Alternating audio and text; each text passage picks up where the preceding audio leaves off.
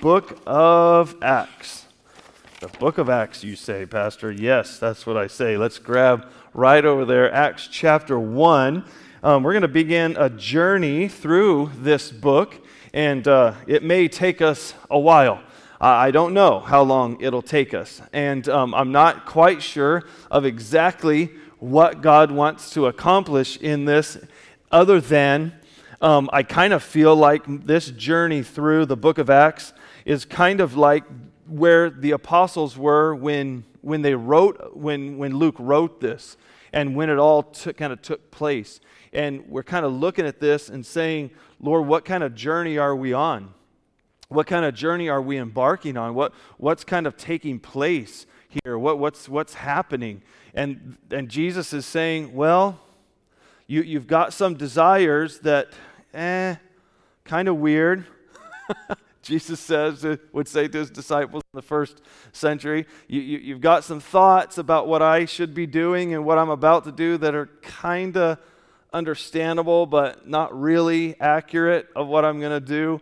And I kind of feel like that's where I am this journey through the book of Acts. I've taught through this book, I, I don't know how many times, not, not too many, maybe five, maybe six, I, I don't know.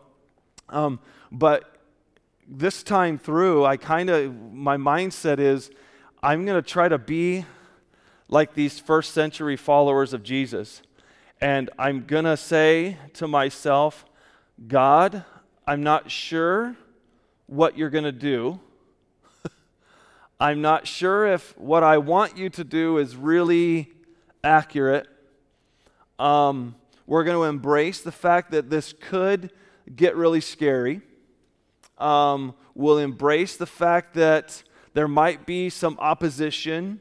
There might be a lot of things going on. So, what I'm going to do over these next several weeks and perhaps a few months, I, I don't know really where this is going to go. And you're like, you're the pastor, aren't you supposed to know? Well, this time I don't. No. All I know is today we're going to look at 11 verses in Acts. And um, we're going to talk about this one overall idea that waiting on Jesus in accordance with what he actually promised. Wait a minute. And it's like this active waiting, though. We're, not going to sit back and we're not going to say, okay, I'm, not going to do anything. I'm, I'm just going to do nothing until God does something. I, I'm not saying that there's sometimes not a place for that. There is. Sometimes it's, it's good to push the pause button and say, I just need to wait for a second here. just wait a minute. But then there's other times when there's a different kind of waiting, that we're going to do some things and we're going to have activity and we're going to be participating. We're going to follow some instructions, but we're kind of waiting to see exactly how it's going to turn out or what's going to happen um, not quite sure where we're going to end up, but we're going to do some things and wait on some things. And the main thing is we're going to be obedient and watch and see. Does that make sense? But then there's this also this aspect of waiting that we really need to kind of um, do better at. I, I know I do. I have to grow in this idea of thinking about waiting on the Lord like a waiter. We don't call them that anymore. We used to say waiters and waitresses, but you, that, that's gender specific, so you can't do that anymore. So we got to say server, which is degrading possibly. Cause, I don't know. I don't know the political correctness of it. But you know those people that give you your food at the restaurants? Those folks? Uh, those beings, okay? Those beings that pop out of, you know, and they come and they take your order and they go back and they bring you your food. Those folks. You, you, ever wonder, like, they always come up to you and ask you how things are doing when you have, like, a food in your mouth? It's like they can't do it where they get it just right to where maybe you're in between bites or something. It's always this kind of thing.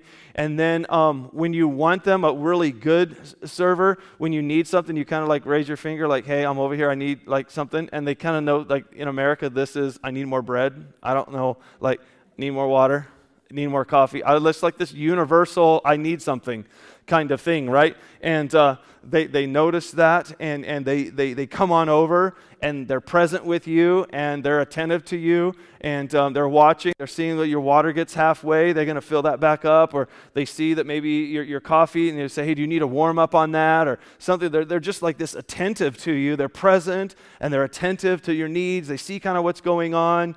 Um, they don't come to you and, and say, hey, would you do me a favor and, and, and uh, clean up this when you go? They, they don't, they're not like telling us to do anything, they're not asking anything from us, but they're present and they're attentive and they're serving, they're waiting on us, right? And so when we think about the Lord and we think about waiting on Jesus, we think about waiting on the Lord, it is that kind of thing where we're present with Him and we're attentive to Him and we're recognizing what He's doing and what He needs and what, where we're going, and he, we're kind of there, we're, we're with Him. You ever been with somebody who you don't really feel like they're with you? They're, they're, they're not, they're, they're just, they're checked out. Their, their body's right there, but they're just like kind of somewhere else. And uh, y- yes, I, I know the feeling. I've been preaching long enough to know the feeling, and I've been high school long enough to know the feeling. I've raised three kids. I know the feeling. I get it. My wife probably knows the feeling because she's been married to me for about 30 years. And so she probably knows what it's like to you know, just, hey, are you, uh, hello? you, you, you here? And so, this idea of being present, this idea of waiting, I want to kind of explore this idea within the first chapter of the book of Acts. And there's so many different things oh my goodness, there's so many different things that we could talk about with the book of Acts, and I will try to refrain from talking about all of them and, and try to, to stay focused. But this, this waiting on Jesus in accordance with what he actually said, not waiting on Jesus to do something that we want him to do. You know, if, if we were standing outside admiring the wonderful work that's taking place on our building and the garden project, and we're out there talking, and, and a guy pulled into our parking lot just for a second and used our parking lot U-turn with a Corvette, a red Corvette, and I said, "Oh, good, they're they're they're, they're delivering my car. Carvana is is here. Um, the, the, it's it's my car, and this is just great." And the guys I was standing there with knew better and um, knew that I can't have that car, so because I might kill myself. So, but it was a joke, and but there I was. It was it was there. I was I was there. I, I wanted it. But as we were out there talking and doing this, and we're looking at what's going on in our church, you know, there's sometimes things that, that you want, and if I want that Corvette and I expect that my wife will let me buy it, and I'm just waiting around for her to let me buy the Corvette, I'm going to be waiting a long time, like forever, like never. Like, I, I so if it's, if it's, I'm going to sit in my living room and I'm waiting for Susan to say, buy the Corvette. I will sit there with cobwebs all over me I, I will die there. It was, it's never going to happen. And um, I've convinced her to let me spend a lot of money on mountain bikes and, and, and road bikes, but the vet is over the edge. That, that's, that's, no, that's not going to happen. So sometimes I think we're doing that with Jesus. Like we're sitting around waiting for him to do something, waiting for him to open a door for us, waiting for him to provide something for us, waiting for him to do something in our lives that maybe he's done for someone else or in another place or, or for some other reason. And we're sitting there and we're saying, when Jesus does this for me, then I'll act. When Jesus does A, I'll do B, and this will be great. And Jesus never promised that. He never told you that he was going to be doing. And if I fear that some of you, as you wait on Jesus for some things, that you're going to be waiting there and waiting there and waiting there and waiting there and never, ever happen. And you've spent your whole life waiting for something that Jesus never promised that he would actually do. Isn't that amazing? That some families can be that way, some individuals can be that way, some church communities can be that way. And we simply cannot do that. So, what are some things that we can do instead? so, if it's, if it's not that, what is it? Well, let's look first of all at verses 1 through 3 of the book of Acts, chapter 1, where I'm going to draw this up application that we should pay attention to what Jesus actually said while ignoring what we want him to say. Okay? All right. Luke writing to this man named Theophilus, we'll talk about that in just a second, says this In the first book, O Theophilus, that I dealt with all that Jesus began to do and to teach, that's the Gospel of Luke, okay? So Luke wrote the Gospel of Luke, that's part one. Part two is the book of Acts, or what we sometimes call the Acts of the Apostles, or some people say, no, that's not right, Acts of the Holy Spirit. But in other words, Luke wrote it. Here we go. This is the, the, the after Jesus kind of story, the birth of the church, when God started to call out people and to bring the gospel all over the world. Okay?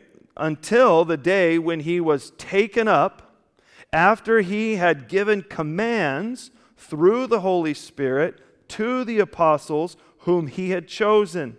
He presented himself alive to them after his sufferings by many proofs, appearing to them during 40 days and speaking about the kingdom of God. So, when we look at this story and we see Jesus resurrected from the dead, and then you see the guys that had gone fishing are now back with Jesus. He's making them breakfast on the beach, and wouldn't that be nice? I'm still waiting for Jesus to do that for me, but no. Okay, so he makes Jesus, he makes them breakfast on the beach. They come up, he restores Peter, who had rejected him, and then he spends 40 days with them. Now, 40 days is a significant period of time during the Bible. It's indicative of a time of preparation and cleansing. Preparation and cleansing. 40 days. That is the number all throughout the scriptures that you see that taking place. Preparation and cleansing. So he spent 40 days, and what did he talk about? He talked about proofs of his resurrection. Proofs of his resurrection. And also, what Jesus talked to them about was his kingdom. His kingdom.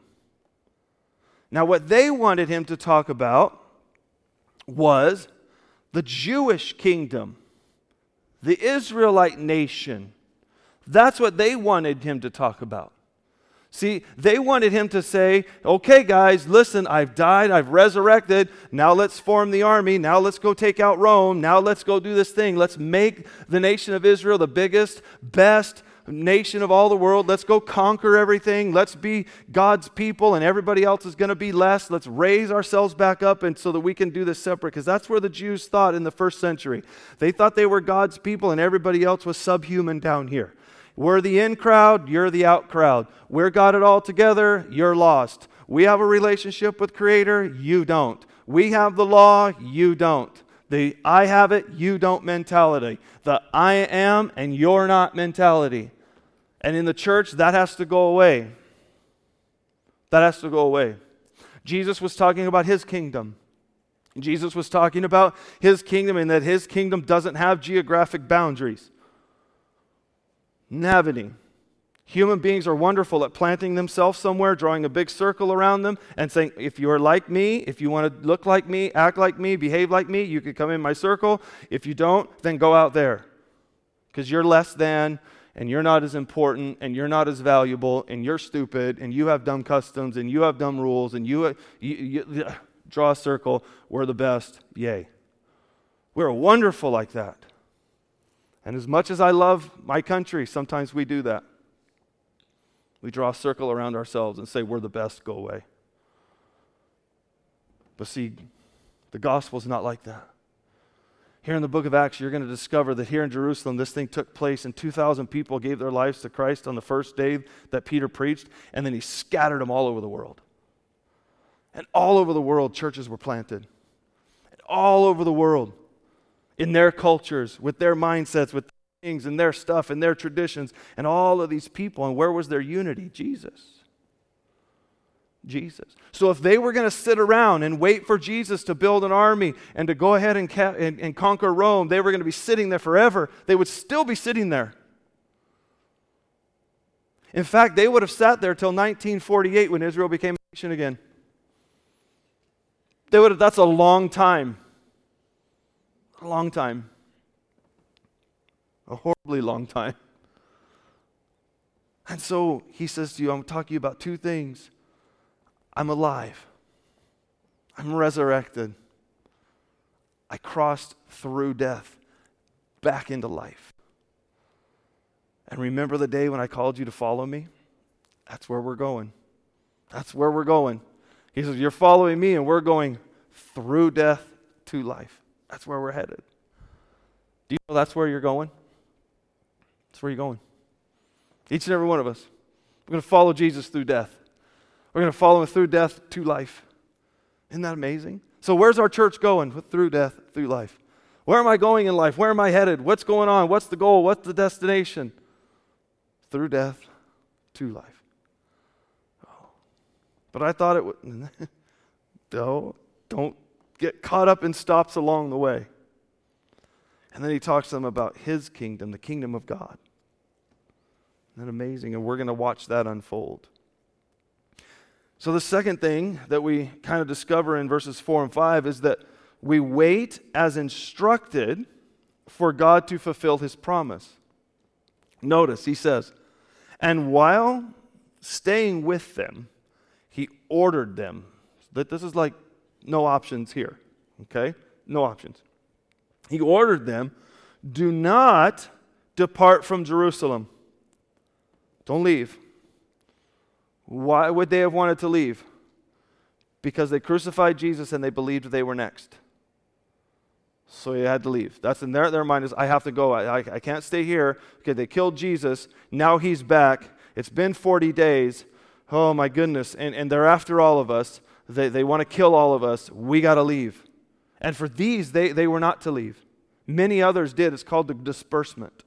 And, and through many others, the gospel was spread because they left because of persecution. So persecution broke out, they left, they kept preaching the gospel. The gospel spread all over the world because it was persecution. Persecution drove the spread of the gospel in the early church. And in many places around the world today, persecution drives the spreading of the gospel. And so they were told, You cannot leave. Others will, but you can't. Stay. And he said to them, But to wait for the promise of the Father, which, he said, you heard from me. For John baptized with water. Remember that whole thing? That whole scene was I'm giving up my selfish ways, I'm going to follow God. Okay? But you, he says, will be baptized with the Holy Spirit not many days from now. In fact, it was probably about 10 days that they had to hang out, about a week and a half they had to hang out. And so he says, Many are going to go.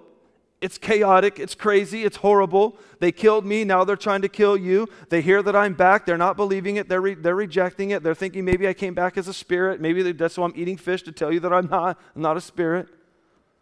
They think that you're lying because the, the, the, news of the day was that the disciples came, stole the body and started saying that he had resurrected. So, all over Jerusalem, all over that part of the world, there was this what am I going to believe?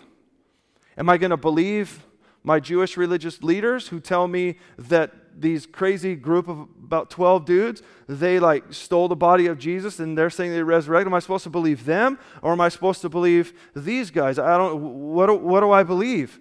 What, what is the truth? Boy, we find ourselves there again, don't we? a continual place that humans are always finding themselves. One group saying this and another group saying that. And, and so uh, what do I believe? What, what, how do I know what to do? How do I know what happened? All I knew is they were afraid. All they knew was there were news that seemed to oppose each other. But he says, wait here, and you're going to receive the Holy Spirit. You're going to receive the Spirit of God. The Spirit of God is going to come in a new way. And Jesus had explained this already to them. Jesus had already explained to them that I'm going away, and it's good that I do so because as I go away, the Comforter, the Teacher, the Holy Spirit, the Guide's going to come. And though Jesus is saying God can be here in this body in Jesus, but he's, he's, he's here, but when the Holy Spirit comes, the Spirit of God can infill either one of them. And he explained to them in the book of John that I've been with you, that God has been with you, but now, of this time, God is going to be in you. See, Jesus is like, guys, get a hold of this. God is with you, but I'm going to die, resurrect, prove to you that I'm resurrected. I'm going to give you a command to wait. I'm going to go, and though I've been with you, God's going to be in you. God's going to be in you. God's going to fill you with Himself. And He says to them, Don't leave. But I want to leave. But I'm scared. Stay. Stay, stay there. Stay there. But it's hard. I know. But there's all this conflicting stuff going on, and I don't know what to believe. I know. There's people that don't look like me around here. I know. There's people that don't think like I do around here. I get it. Stay there. I've already told you what's going to happen. Don't get all wrapped up in what you think might happen. Do you know anticipation of the might, of what you think might happen, will destroy your peace? Boy, I need growth there. I need to come sit down and hear someone tell me that. I get all twisted up in the what ifs. Well, what if this happens? What if that happens? And what if this and that? And just, just stay, just hold it. And so we are to pay attention to what he actually said. We are to wait for him to fulfill his promises. And then verses 6 and 7 help us understand to not try to figure it all out. How many of you, I, I, I just, I just gotta know, I gotta know what's gonna happen. What are we gonna do? What are the details? Who's gonna do it? Is it gonna take place?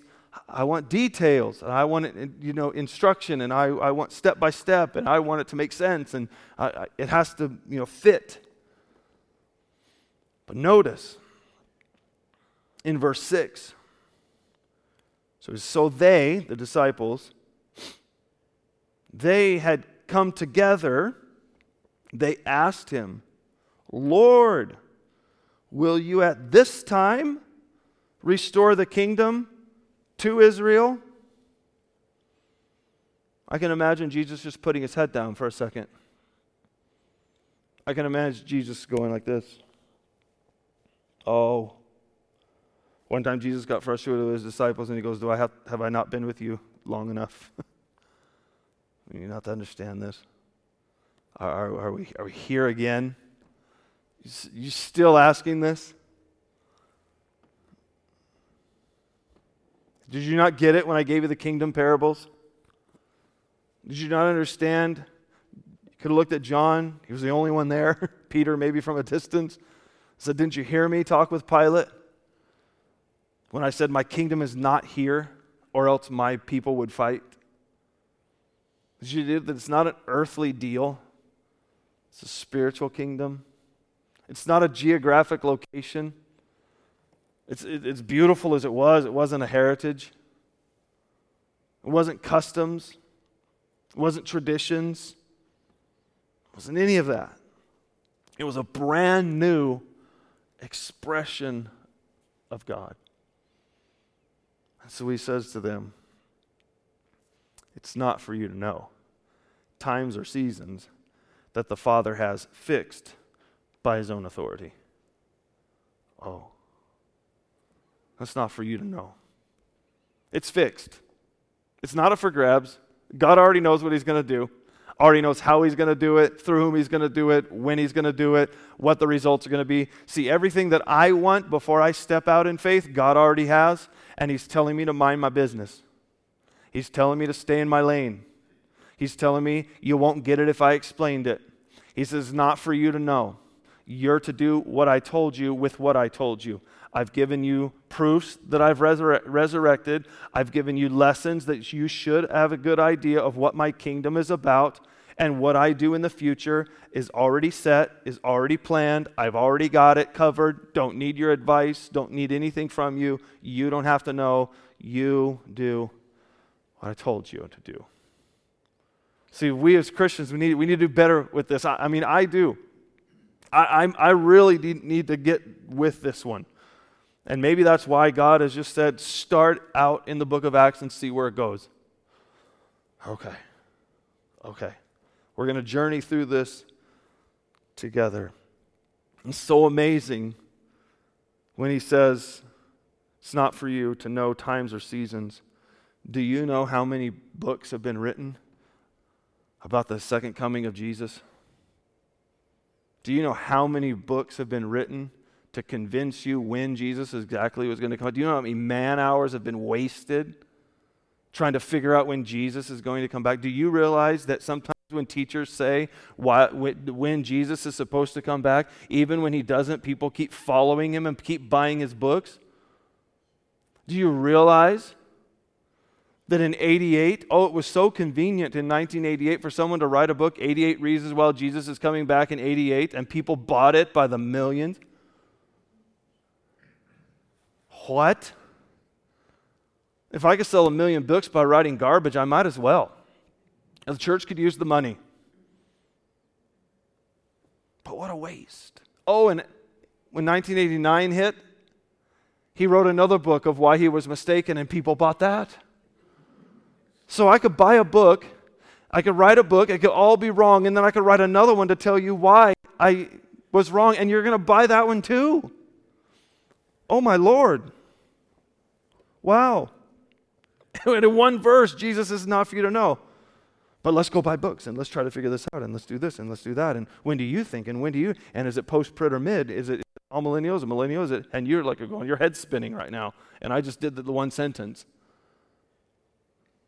Try going to get a degree in theology and have to swim through all this nonsense when people say, this is when Jesus is coming back. Stop.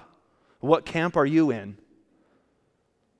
What label do you fly under? Why? Because once again, as human beings, we want to plant ourselves somewhere, draw a circle around ourselves, and say, We're the best. Are you in my circle or are you in that other circle? If you're in that circle, you're not as good as me. You're stupid. We got to stop doing that. Jesus is like, Stop trying to figure that out. Stop.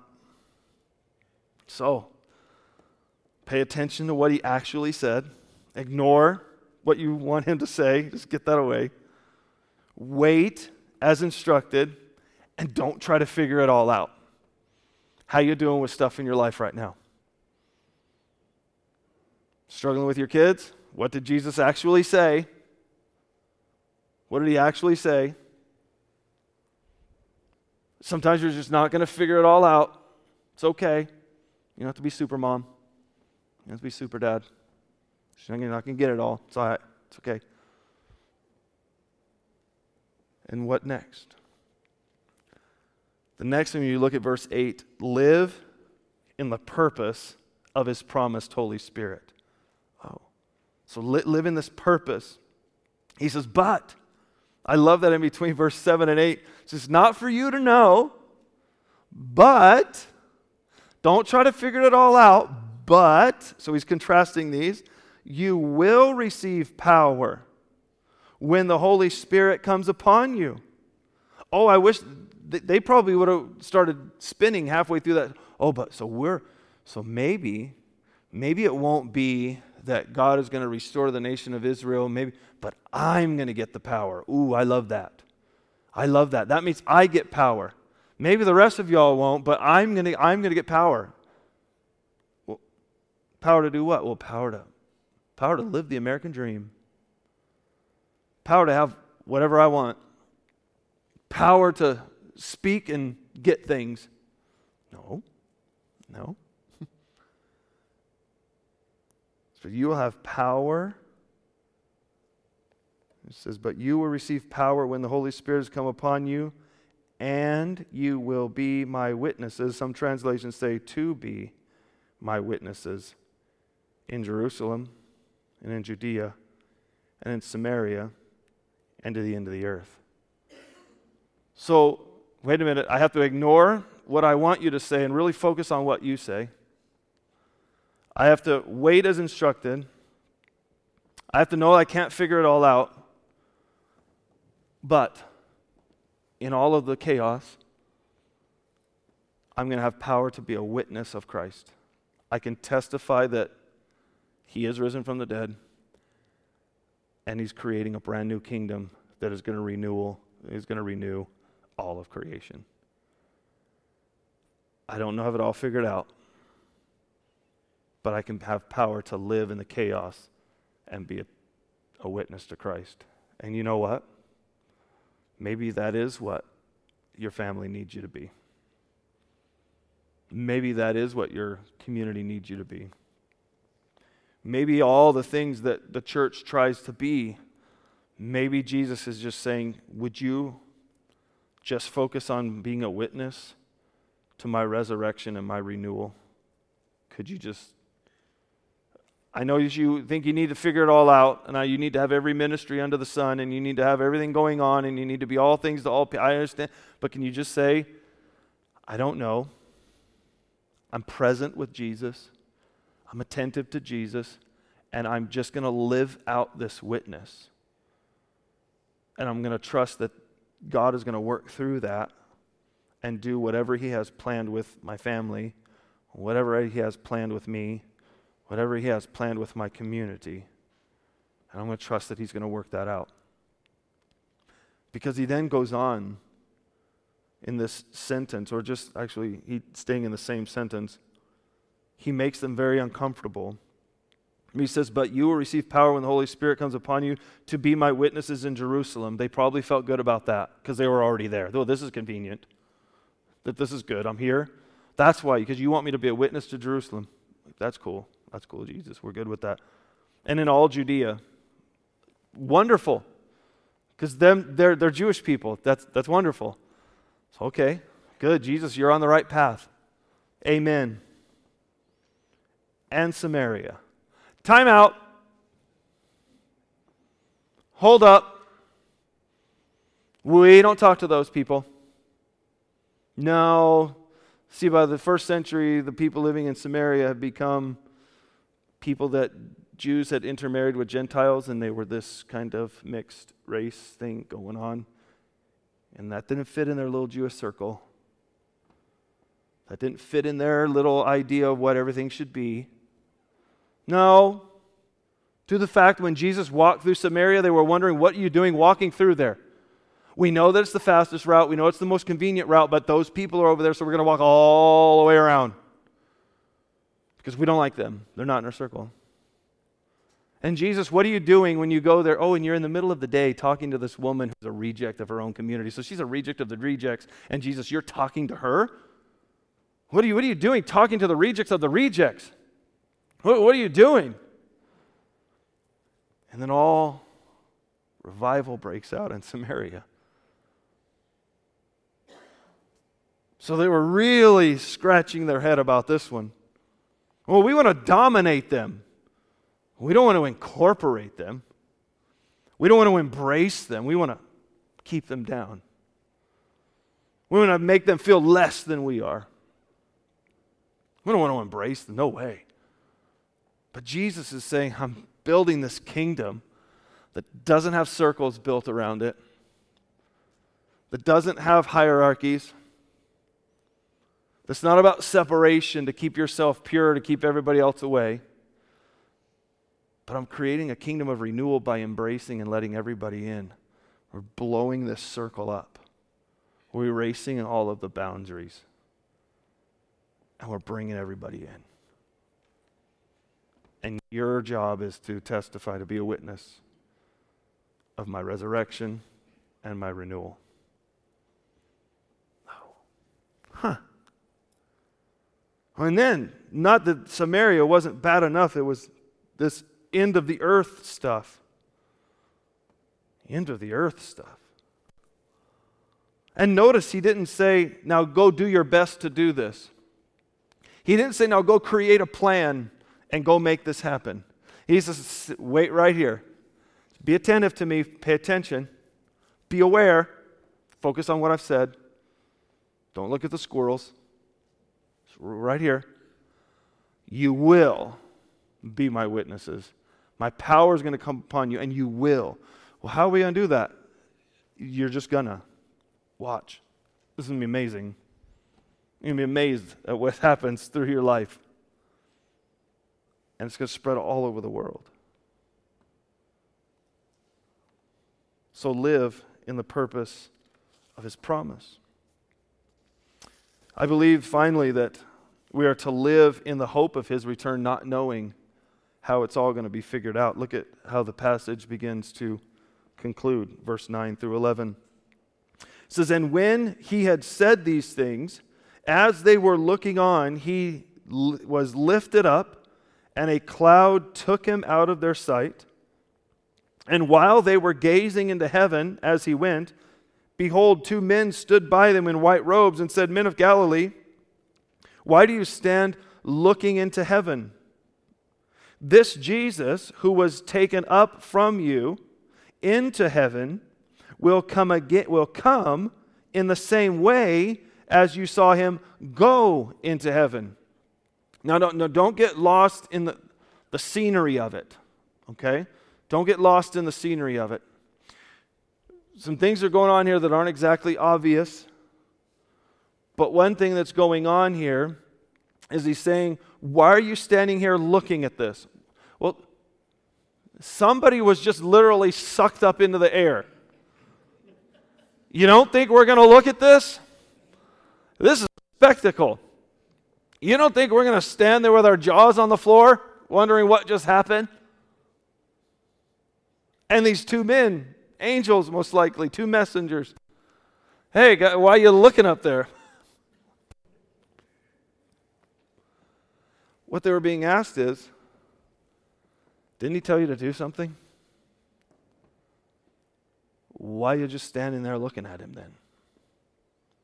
You already know what to go do. Oh.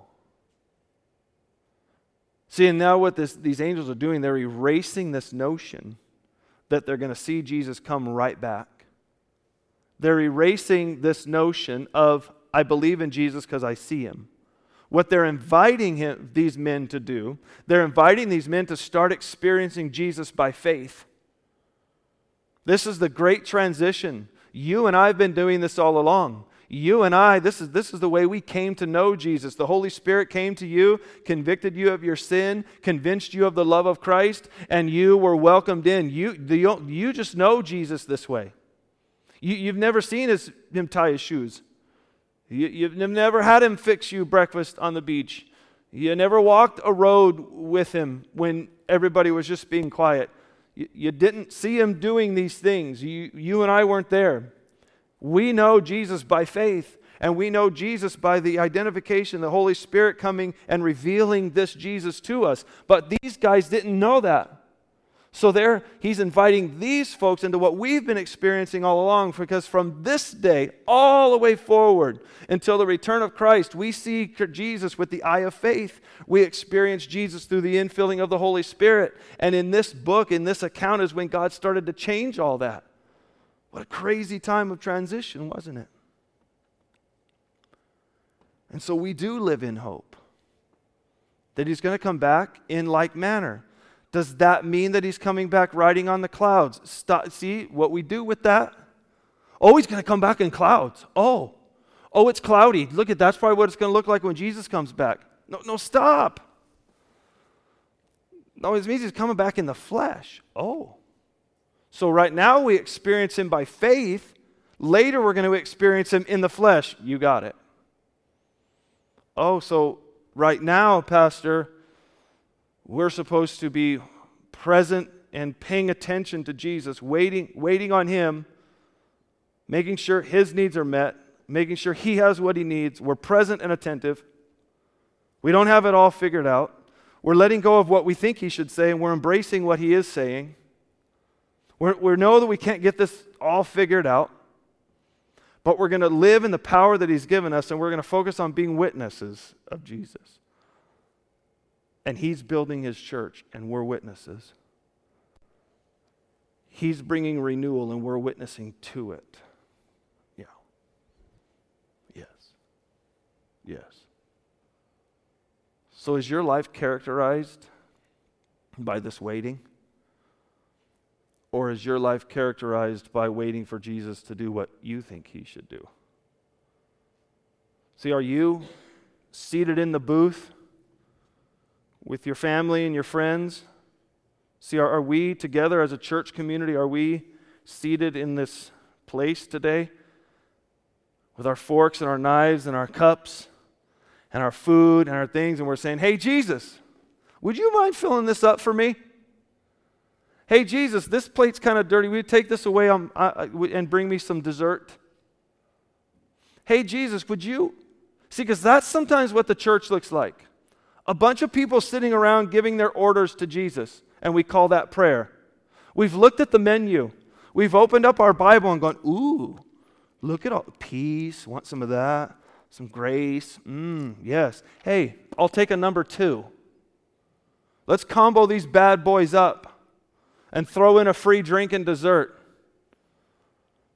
And we think that's what coming to church is like going to a restaurant. We open up the menus and ordering what we want. And then when we leave, it's like, yes, church was so good today. I got what I want from Jesus. And look at the offering plate, see if you left a tip. You see what I'm saying? See that that's not like that's not what's going. Jesus didn't gather us together this morning and all over the world in places like this to take our order. Jesus gathered us together and sat down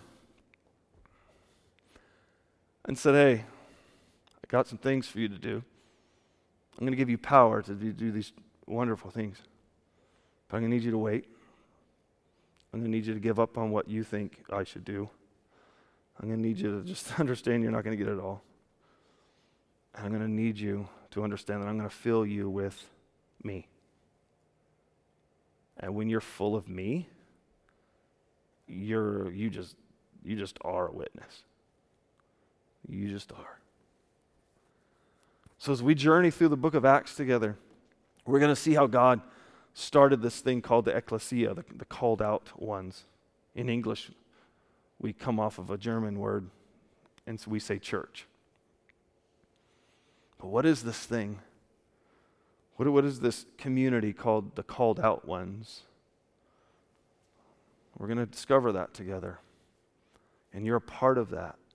We also call it a body of Jesus. And you're a part of that.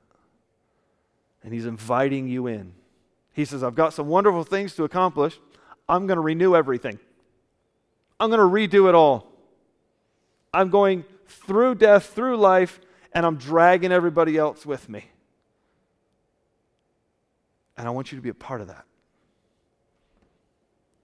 Your creator is coming and said, Come on, I've got some things to do. I want you to be with me because I created you to be with me. I love you. I care for you. I want you to be with me and I want you to experience this renewal. I want you to experience it in here and I want you to be a part of bringing it to other people and bringing it all over the world. That's so much bigger than the American dream. That's so much bigger than standing in one place, drawing a circle around ourselves and saying, Aren't we special? You see? This is so much bigger, so much more amazing. And I know that we have day to day little, like day to day things going on, but if we would focus on this, maybe that renewal will come to your marriage. Maybe that renewal will come to your children. Maybe that renewal in your own heart will remove the depression and the anxiety and the hurt and the pain. Maybe it will remove all of the failures that made you label yourself as a failure. Maybe that renewal will erase all kinds of messages that people have maybe told you that you're not good enough or that you don't meet the standard or you can't be in my little circle. So, all those things come to us when we join in what Jesus is doing. And so, may you be a waiter or a waitress. Sorry, I. May you be fully attentive and present with Jesus. And may we be a community of waiters. May We just try to be that. Amen. Father, we thank you, Lord, for this amazing like time in history that you, um, you took these people, Lord, these these guys, and uh, and their families, and um, turns out, Lord, that about 120 of them were together, and and Father, your Holy Spirit came and just like flooded them, and they didn't have it all figured out, weren't supposed to, in fact. They had a lot of desires that were pretty small. They had some desires that were pretty selfish. They had some desires that were um, handed down to them and never really investigated, but just accepted. And Father, you, you help them kind of push that aside. And so, Father, we pray today that we would be that. It's hard, though, God. It's hard.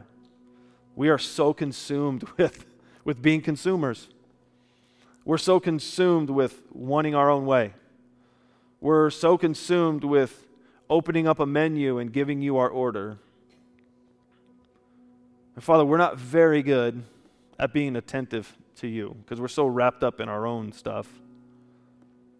But Father, as we begin to be more attentive to you, I think our, our own stuff starts to get sorted out because that's just what you do. And I think, Lord, that we don't need any more circles. We don't need any more hierarchy. We need unity. We need to bring people in, not push people down. We need to invade the chaos by being witnesses. We need to absorb the persecution, for it drives the spread of the gospel. We need to embrace the challenge and the difficulty and the heartache and the, the confusion. We need to embrace all of that and be really attentive to you and start following you closer. We love you, Jesus, and we, we need your Holy Spirit today. We need your Holy Spirit to fill each one of us. We need your Holy Spirit to fill us as a community that, may you, that may, you may do through us what you have planned. You know what this church is supposed to be, you know what it's supposed to do. And so, Father, we want to follow you in that. And so, Lord, help us today. Fill us with your Spirit as we receive communion today. As we reflect upon the cross, where you bear, bore all of our sins, where you are our substitute and our identification, where even, Lord, we can say, like Paul the Apostle, that there on the cross, when you died, we died. We died to all our selfishness. We died to our own preconceived notion of who we were, and we took on your identity. We took on your life. So, Father, fill us with your Spirit, we pray, as we receive communion today, and help us to follow you very closely. In Jesus' name, amen.